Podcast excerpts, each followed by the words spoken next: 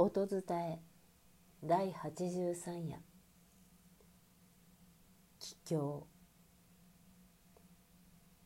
柱も庭も乾いている。今日はいい天気だ。縁の下では雲の巣が心細そうに揺れている。山では枯れ木も息を吐く。ああ、今日はいい天気だ。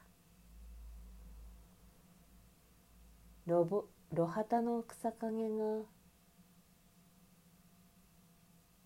あどけない悲しみをする。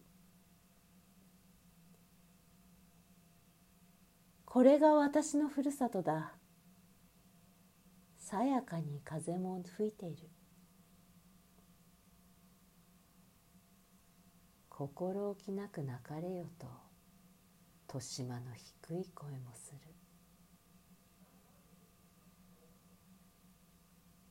あは、お前は何をしてきたのだと吹きくる風が私に言う。帰郷。作中原中也。音伝え中山優子でした。